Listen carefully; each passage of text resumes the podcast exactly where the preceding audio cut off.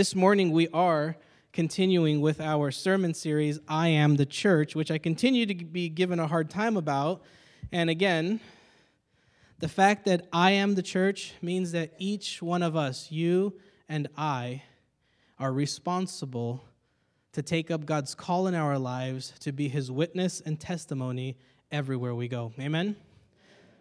So this morning, have you um have you noticed that recently there has been an influx or a it just seems to me that there have been more films made you know from watching the television when you drive past a uh, bus stop there's just always a new movie coming out that has to do with like a comic book hero have you noticed that it seems like it's something that is striking a chord in our society, something about the superheroes. There was even a television show called Heroes that all, all of these regular, I don't know, it wasn't just high school kids, but it was just people in general had all sorts of superpowers.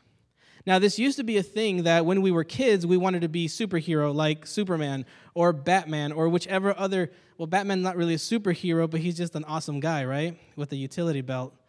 But it seems that when we're kids, we want to be all of these things, right? We see the comic books, we see the cartoons, we see those cartoon movies, and that's what we want to be like. And so we have these dreams, these passions. Um, you know, we, we, get, we get towels and we make them into capes because we want to have these superpowers and we play like that. And I remember we used to have an avocado tree. And I was Batman, and on this avocado tree, that was my utility belt. And so I would grab these avocados, playing apparently um, by myself in the backyard, and I would have targets on our brick fence, and I would throw these avocados against the fence. Sometimes I would use guavas. My parents didn't like that. but the truth is, like, we, we have just imagination when we're kids. When we're children, I mean, there, there is nothing that's impossible when we're kids. Whatever we dream up, that's what we know we can become. And oftentimes it's a superhero. But as we get older, we, we see those kinds of desires and wishes kind of as immature. Like now I'm an adult, so now I actually have to get a job. Now I'm an adult and I have kids, so I have to make sure that I provide for my kids. And that once youthful hope and dream is wasted on adulthood. And so this morning, I want to encourage you and challenge you um, for us to reimagine what it looks like to have superpowers. Except that what the Bible calls superpowers are not actually superpowers, because that would be, I mean, that would be a wrong teaching but they're called spiritual gifts. God has given each one of you and me a set of spiritual gifts.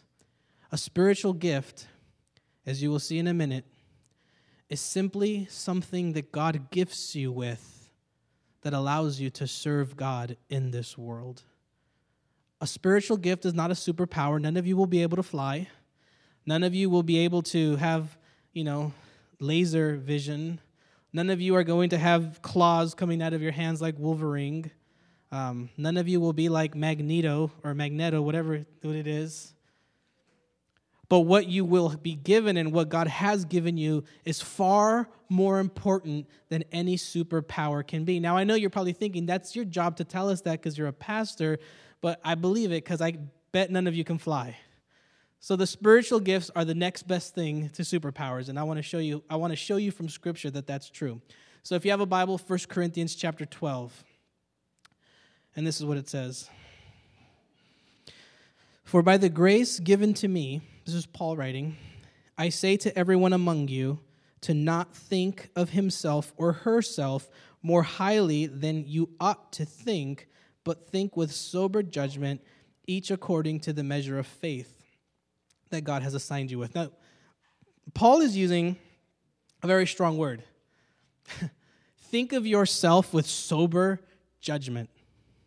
Now, I know none of you have ever been drunk before, but to not have sober judgment is to th- people people call this, you know, um, beer goggles. sorry for the illustration, guys, but this is scripture, and he's talking about sober. The opposite of sober is being intoxicated. I'm just trying to get to where Paul is saying. But when you see the world through those colored glasses, everything is better. That's the idea that when you see things not soberly, it means that things, well, they're not the way they should be. They're not the way they are. They just look better. Okay, there was, um, and so when Paul says, be with sober judgment, oh, I'm getting uncomfortable up here, right? I'm like, I don't know what the. but when Paul talks about sober judgment, he is saying, see things for how they really are.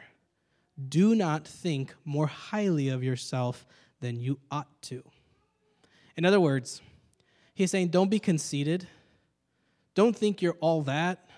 Don't think that just because you can preach, you're any better than anybody at the church. Don't think that just because you can sing, you have a better place at the, at the church. Don't think that just because you're an elder, you're better than anyone else at the church.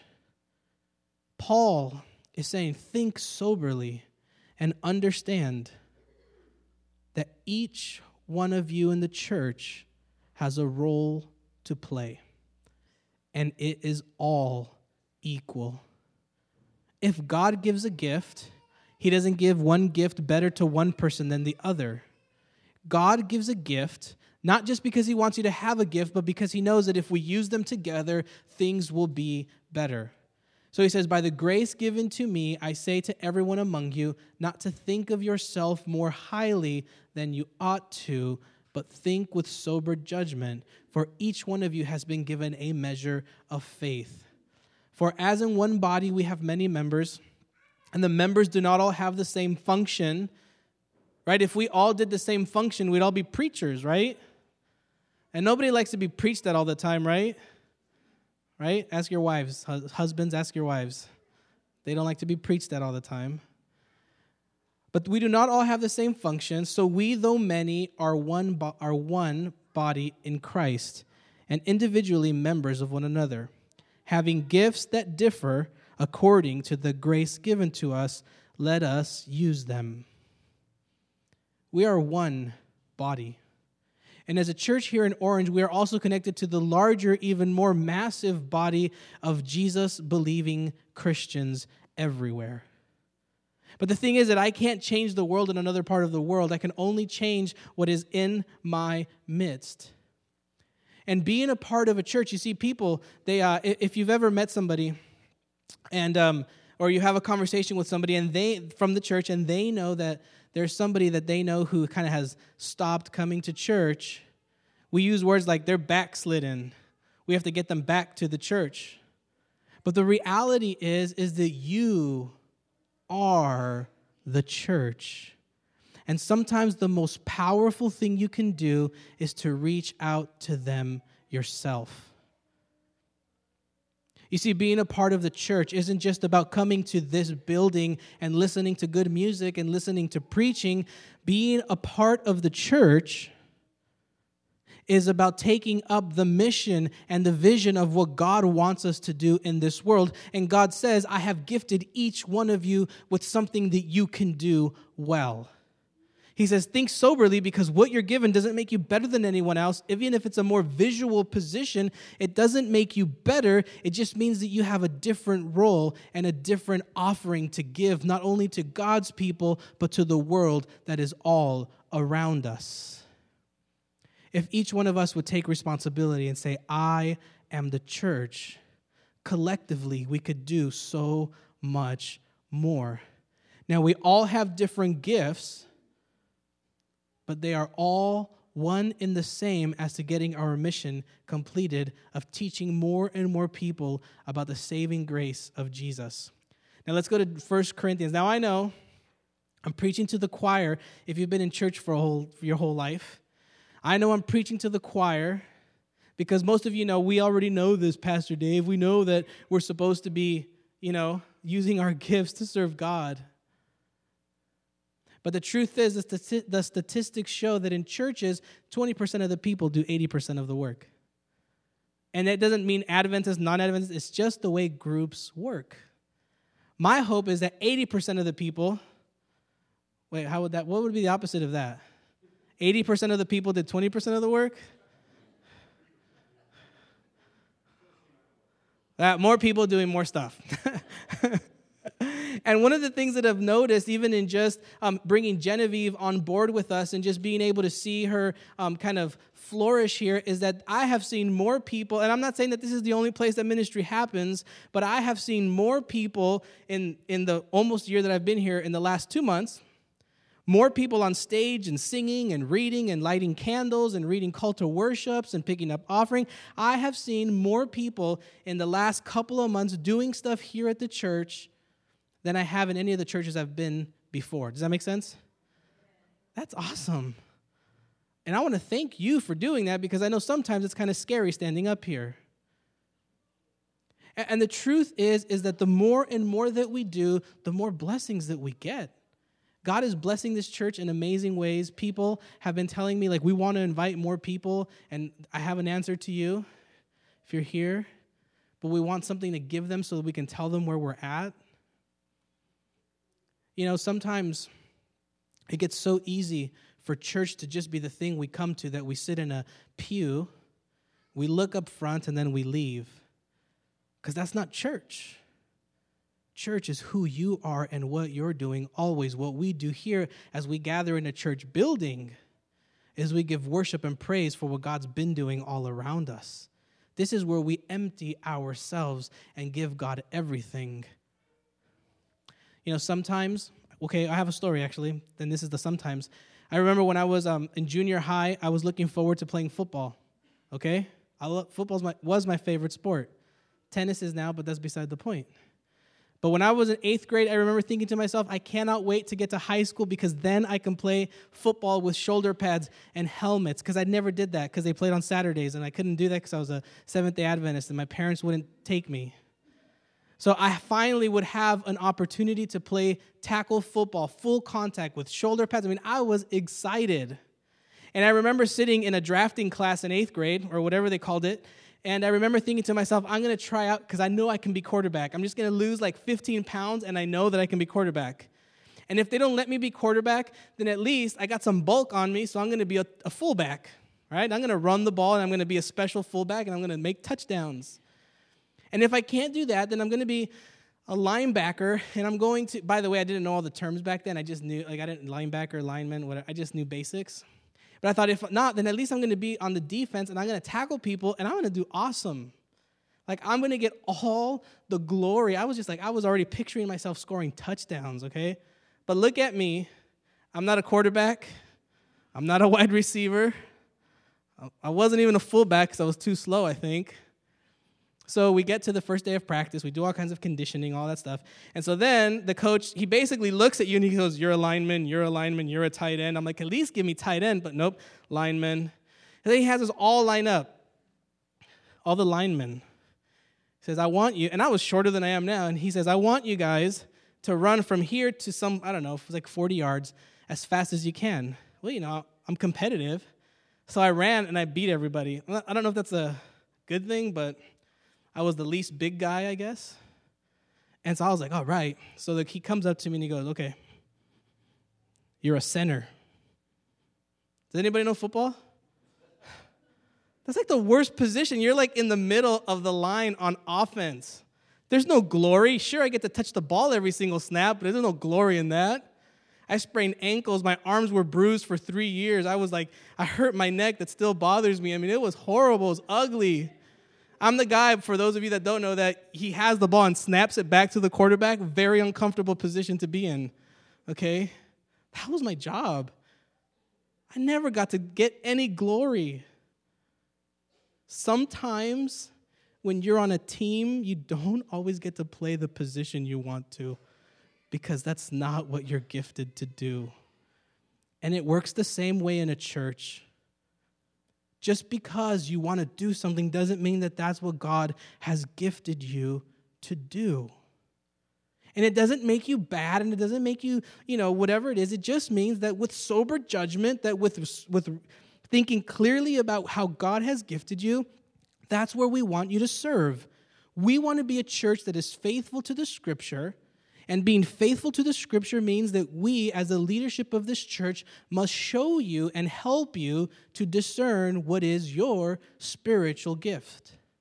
And if we can do that, then we can help you to serve in the capacity that God has created you to serve in. Amen? So, with that in mind, I'd like our deacons. I don't know if, Wally, can I get you to come up and like one or two other deacons? Ned? In order for us to remain faithful to, to this process, uh, one of the things that, the, that we have designed is what's called a spiritual gifts notebook. Can I have one of those? Just so I can, I'll grab this one.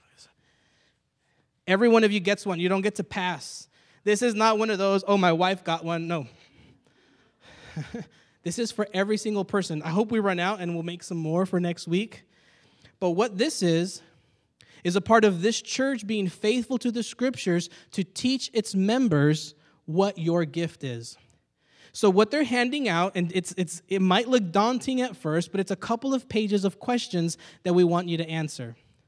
Now, you don't have to do it right now. Actually, please don't do it right now. But bring it back next week or the week after. If you're a visitor, take one. It's a blessing, okay? Please take one and then fill it out, follow the directions, and give it to your pastor wherever you are. Okay, this is for you.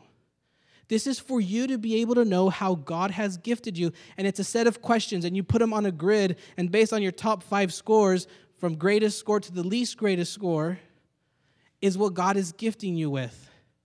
But we don't just end there. I know you guys are probably distracted by them. Just look up here.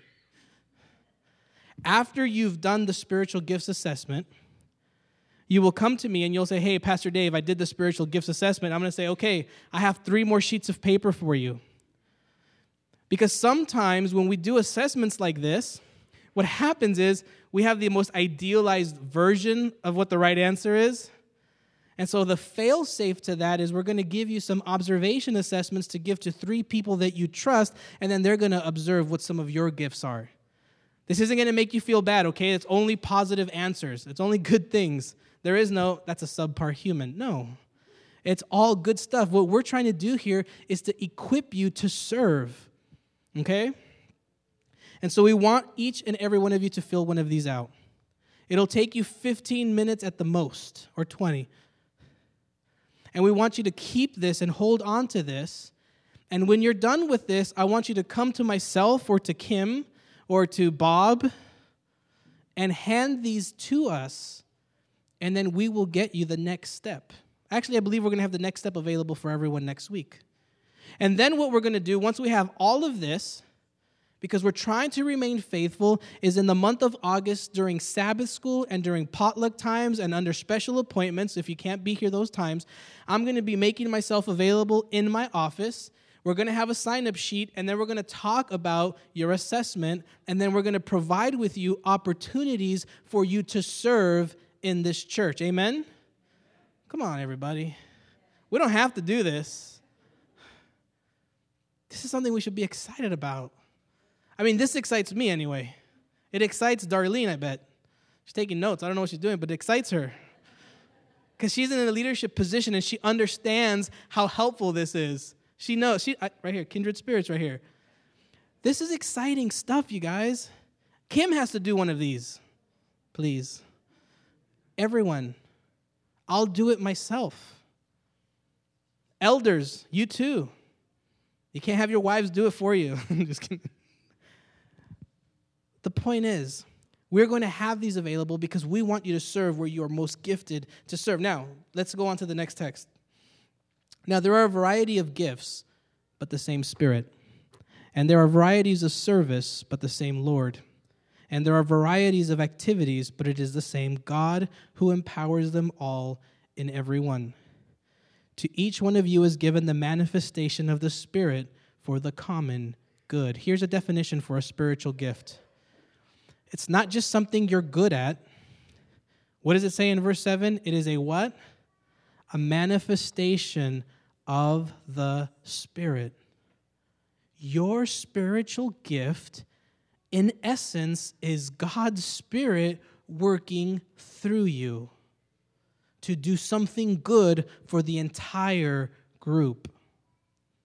A spiritual gift isn't just something that will make you serve in the church, it is the very manifestation of God in your life. How many of you want to experience God? I hope every hand goes up. Your spiritual gift is a direct manifestation of the Spirit of God in the flesh. because each one of us has been given a part of God's Spirit. And I know that sounds weird in New Age. I'm just telling you what the scriptures teach us. But each one of us, in essence, have the Spirit of God flowing through us. And I don't understand how. And it manifests itself through something that you do to serve others. And now we look at Ephesians chapter 4. And God gave the apostles, God, and He gave the apostles, the prophets, the evangelists, the shepherds, and teachers to equip the saints, that's you, the saints, for the work of ministry. Notice that Paul calls believers saints and not sinners for building up the body of Christ until we all attain to the unity of the faith and of the knowledge of the Son of God, to mature adulthood or manhood, to the measure of the stature of the fullness of Christ. So he has given us teachers. He has given us, he has given you myself. See, this is part of my sacred calling. This is not just a gimmick. This is not just something that's going to take 15 or 20 minutes of your life.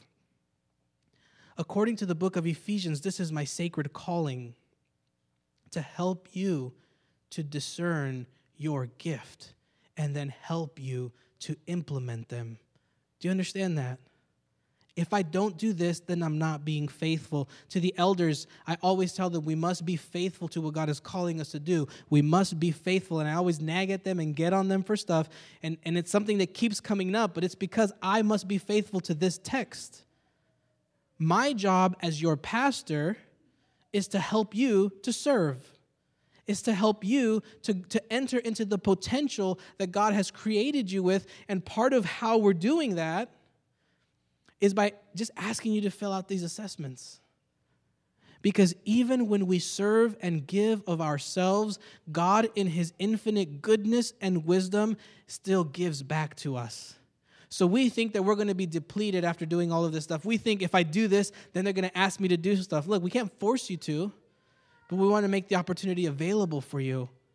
But even when you serve, God will bless you with immense joy the vision of our church that the elders have come up with through prayer is that through grace we are becoming faithful followers of Jesus. Do you guys remember the video we had up here of a bald guy with like a mustache?